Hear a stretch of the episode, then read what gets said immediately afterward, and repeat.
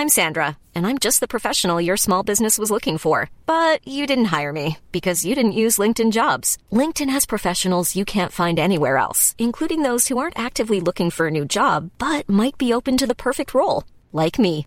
In a given month, over 70% of LinkedIn users don't visit other leading job sites. So if you're not looking on LinkedIn, you'll miss out on great candidates like Sandra. Start hiring professionals like a professional. Post your free job on linkedin.com/people today.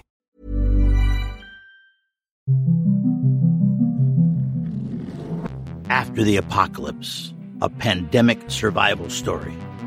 Season 1, Episode 14. Run.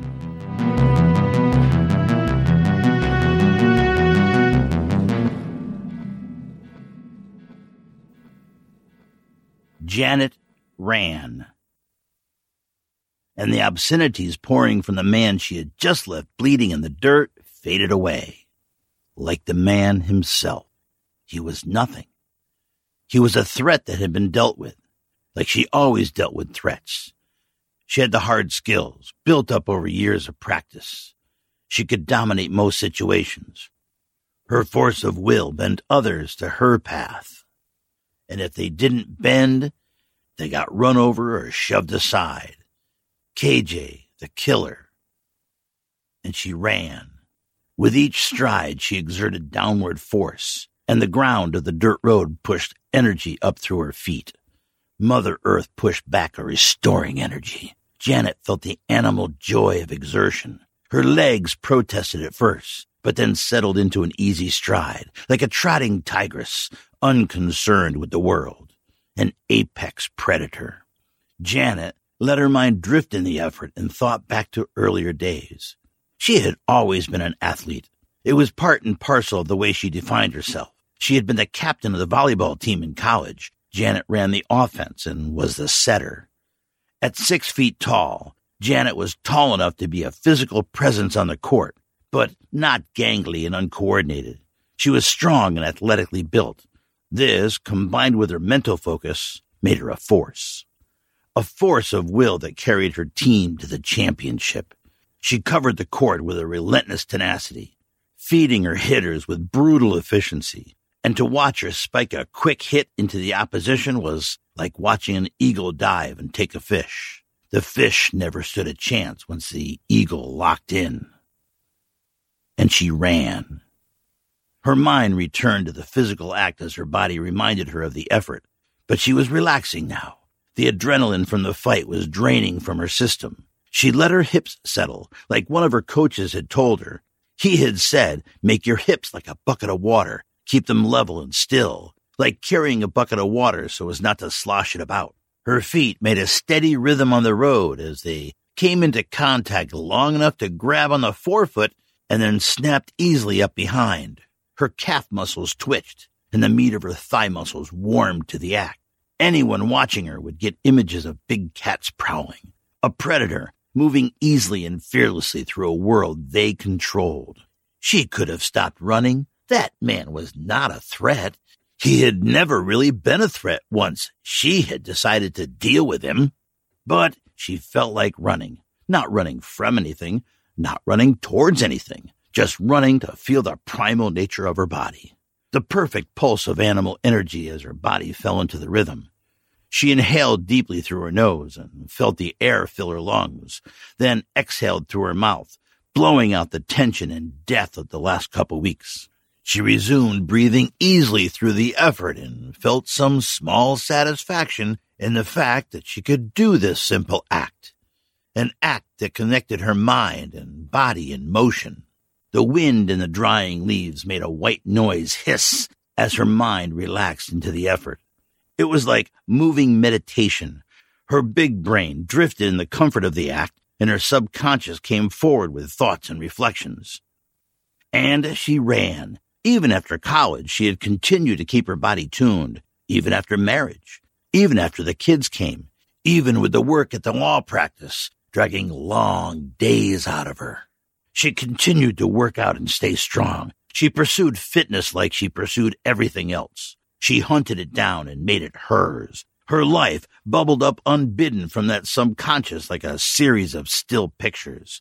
A painful image of a smiling wedding photo flashed by. Poor Ted. They were so young, but they were happy. Ted never stood a chance either. Once Janet decided he was the one, the rest was a foregone conclusion. Another painful image flashed by. It was of her slipping away from Ted and the kids and their warm Sunday morning bed cuddle to head out for a multi hour bike ride, training for a triathlon. The little one said, Stay, Mommy. You're always working or working out. Stay with us, Mommy. Those pleading eyes could melt the coldest heart. She had leaned in for a hug and a kiss and promise of pancakes when she got back. Did she sacrifice for them? No. She got things done. Did they sacrifice for her? No. They were always Team Janet. She had lived with purpose. What was her purpose now? She shook her head to clear the images. They were gone now. Regrets of times not spent had no use in this world. If Janet was going to survive, she would need to use those hard skills she had cultivated over the years and put soft things aside. And still she ran. She came back to the present. Her heart was pumping hot blood to her face. Her breathing was easy and rhythmic as the wind whipped her black hair into her eyes. She reached back and tied a quick ponytail, a well practiced move that she could do without breaking stride. A tree had fallen across a trail ahead. The trunk of the tree was maybe 20 inches in diameter and a couple of feet off the ground. Without hesitation, she reached out, planted her hands on the rough bark, and easily vaulted over. She felt the strength in her shoulders and back, the satisfying grab and thump as she flew and landed effortlessly. And she thought of that strength and how she could use it now. This world had taken everything from her that was soft and good. But it had left her with much. It had left her with strength. It had left her with her predatory instincts and her cutting mind. Janet wiped the grit from her hands and kept on running.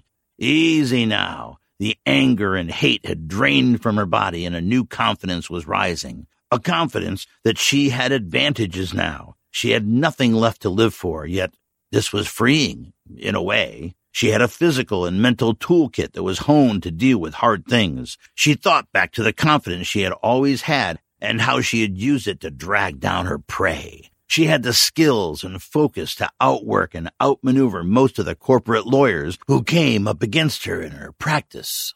Those braying prep school boys thought their Fortune 500 clients offered them some sort of protection. They thought they had the resources to beat her in open battle. She used that overconfidence against them. When they brought their big resources and budgets to bear on her, she would have already sidestepped their attack.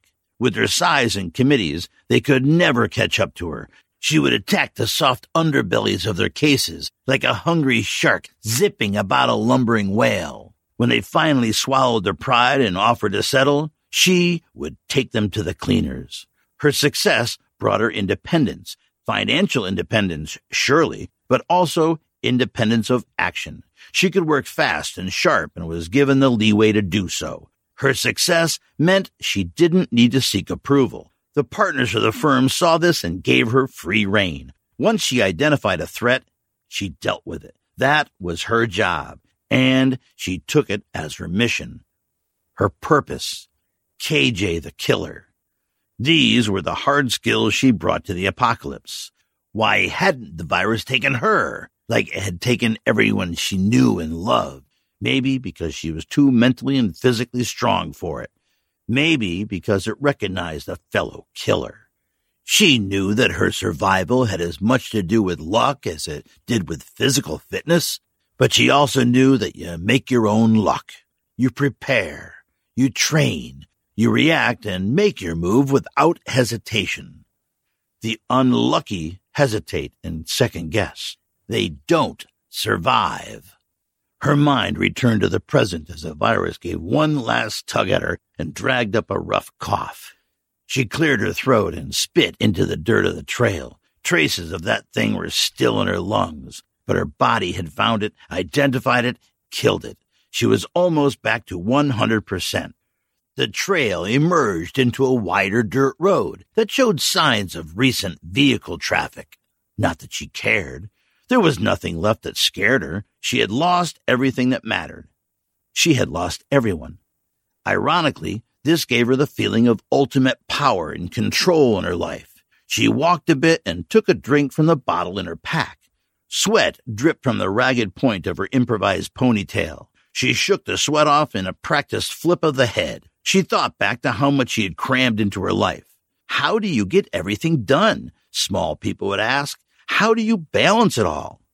If she felt charitable, Janet would tell them that there is no such thing as balance, only choice. If they wanted something different, they should make the different choices.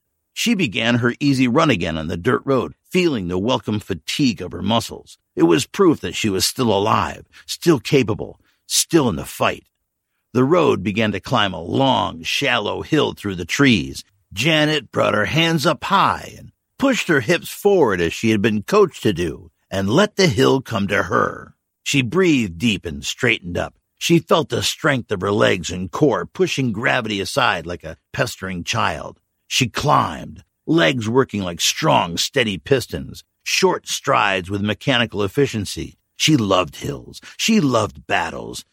She loved winning. The hard cases she had enjoyed taking down the most were the doctors, as they sat smug and unassailable in depositions, not nervous, not scared. Those doctors acted mostly disinterested, like they were above this petty proceeding, calm in their sense of self superiority.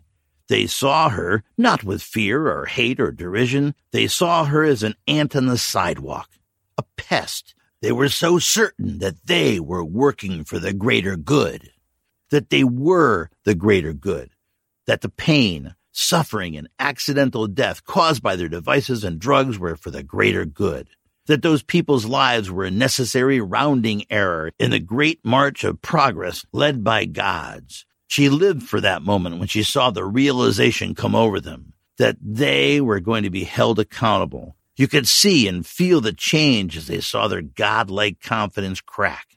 She took their money, she took their careers, she took their confidence, and more often than not, she took their manhood. KJ the killer, even the score one broken god at a time. Janet climbed. She returned from her memories of corporate battles with tin gods to her current battle with the hill. A few more hard strides to the top, breathing heavily, Noticing the fatigue of built up effort in her legs, she shook the tiredness off and eased over the crest of the hill, transitioning into the downhill on the other side. She relaxed and let gravity pull her. Her strides lengthened. The soles of her feet touched the dirt just long enough to keep her in effortless flight. Her motion smooth and gliding like a cheetah. Her ponytail bounced against a wet spot between the shoulder blades of her shirt, keeping rhythm. She knew she should stop running soon. It had been a couple of weeks since she'd done anything, and she shouldn't burn herself out for no reason, especially with her recent bout of sickness. But it felt so good. It felt so freeing, flying down this dirt road. She used the gravity of the hill like a circling raptor uses the warm air currents to stay aloft searching for prey with keen eyes, and then, with folded wings, diving like a shot to take an unsuspecting rabbit, swift, abrupt, and lethal. She flew. Janet eased into a walk at the base of the hill, refreshed, relaxed, and confident. She was brought back to reality by a smell carried on the wind. She smelled steam, the unmistakable, rusty smell of steam from an overheated vehicle. A camper van was off the road ahead with steam pouring from its open hood. Janet was not afraid, nor was she curious. If they left her alone, she would leave them alone. If they were a threat, well, then she'd deal with them. If there was an opportunity, she'd take it. KJ the killer took a deep breath and moved in.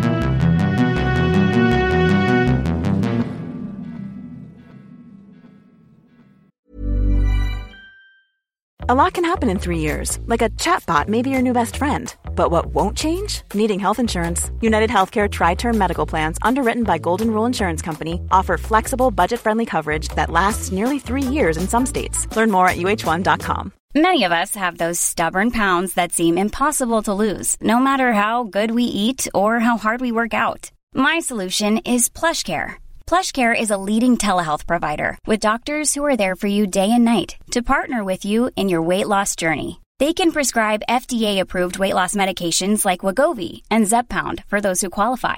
Plus, they accept most insurance plans. To get started, visit plushcare.com slash weight loss. That's plushcare.com slash weight loss. Well, hello, my fellow survivors. How's the apocalypse treating you? This is Chris, your host, and a fine Saturday morning it is up here in New England. We had a storm fly through yesterday with wind and rain and snow, and I was worried about our friend Tim, who's out hiking on the Appalachian Trail. He's been helping with editing and story ideas, mostly before he left for the Appalachian Trail. He's been out there for two weeks, and he's currently passing through the area near where Janet and the old man are struggling to survive the apocalypse in our story. And I can just imagine if a storm like the one we had hit in the Smoky Mountains while they're out in the trail, you know, we'll have to see if we can work a storm into the story somehow. I, I like that. When I was a teenager, I spent a week hiking in the Joyce Kilmer National Forest, which is near to there, a bit south. And it would have been about this time of year. And I remember we did get some ice storms on a couple of days. But, you know, you just crawl into your tent and you wait it out. I remember waking up and, and hitting the plastic the tarp over over your head and the ice sort of shattering and sliding off the tarp, right? But we survived. I would have been what 16 and just rolling out of uh, wrestling season, so I was stupid and indestructible. Speaking of hiking adventures in the wilderness, my wife forced me to watch a movie called Into the Grizzly Maze from 2015, mostly because she likes to look at the actor James Marsden. And I'll be honest, it was a silly movie about an angry grizzly bear who likes to eat people. And for some reason, they talked A list talent into it. Billy Bob Thornton is underused here as the bear hunter. Think uh, the Quint character from Jaws, right? We're going to need a bigger boat. He was hunting the bears. Thomas Jane was one of the main characters, who is one of my favorite actors. You may know him as Detective Joe Miller in The Expanse, which is one of the best hard science fiction shows to come out recently. Or for you Marvel fans, Thomas Jane was the original Punisher who went after John Travolta in 2004. God knows how these actors got caught up in the hot mess that is the Grizzly Maze. I suspect a paycheck was involved. And looking out my office window this morning, the forsythia is in bloom. My cherry tree is about to bloom. What do you think of this week's story? Janet is discovering or rediscovering her strength and how it can help her in the apocalypse. I'd appreciate any feedback you have. Send me a note. C Y K T R U S S E L L at gmail.com. I've been reading through a, another science fiction series called The Lost Fleet for almost probably a year now. I'm about to crack into the eighth and final book. It's a space epic, but I realized last night, sort of hit me, that it parallels Xenophon's Anabasis. Bear with me here. Xenophon was a Greek mercenary with a force of 10,000 other Greek mercenaries hired by Cyrus the Younger to help them seize the throne of Persia from his brother Artaxerxes in 401 BC. So note, this is before the Romans and about 70 years even before Alexander the Great. Anyhow, they march deep into Babylon and unfortunately Cyrus gets killed in the battle and the opposing Persian commander invites the Greek leaders and, and the staff to a banquet to talk things out. And instead of talking things out, he has them all killed. So this leaves the 10,000 Greek mercenaries deep in hostile territory with no leaders. So they elect Xenophon, who leads them out of Persia and back to Greece with a tactically brilliant retreat. And to make a long story short, that's exactly the storyline of this Lost Fleet series, except with spaceships. And I kind of feel like I should reach out to the author and ask him if that was his intent. I'd be curious to know if it was, or, or if it was just an example of how universal human stories are, how they repeat over time. And if you want to delve more into any of this, the links are always in the show notes and on the uh, accompanying post on my Patreon page.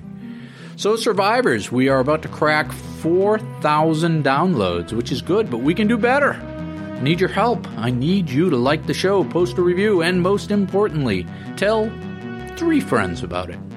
Please share the show on social media. Everybody's on social media. Just share it with your friends. Say, hey, I really like this, or hey, I don't like this. I don't care. Just share it. I really want to start publishing weekly, but I can't afford to do that unless I can get more survivors to tune in. And I'm just a guy doing what he loves, not a corporation, so I need your help. If you enjoy the story, help me keep it going by contributing five bucks or ten bucks or twenty bucks to the Patreon page. It is patreon.com forward slash after the apocalypse, all one word. Do it now. Let's keep it going. And until next time, keep surviving.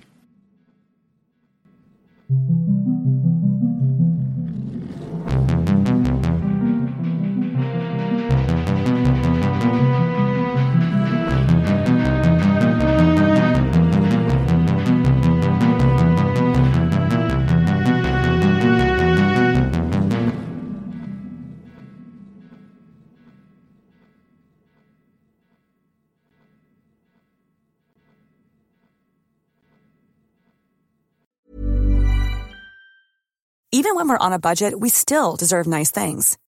Quince is a place to scoop up stunning high end goods for 50 to 80% less than similar brands. They have buttery soft cashmere sweaters starting at $50, luxurious Italian leather bags, and so much more. Plus, Quince only works with factories that use safe, ethical, and responsible manufacturing. Get the high-end goods you'll love without the high price tag with Quince. Go to quince.com/style for free shipping and 365-day returns.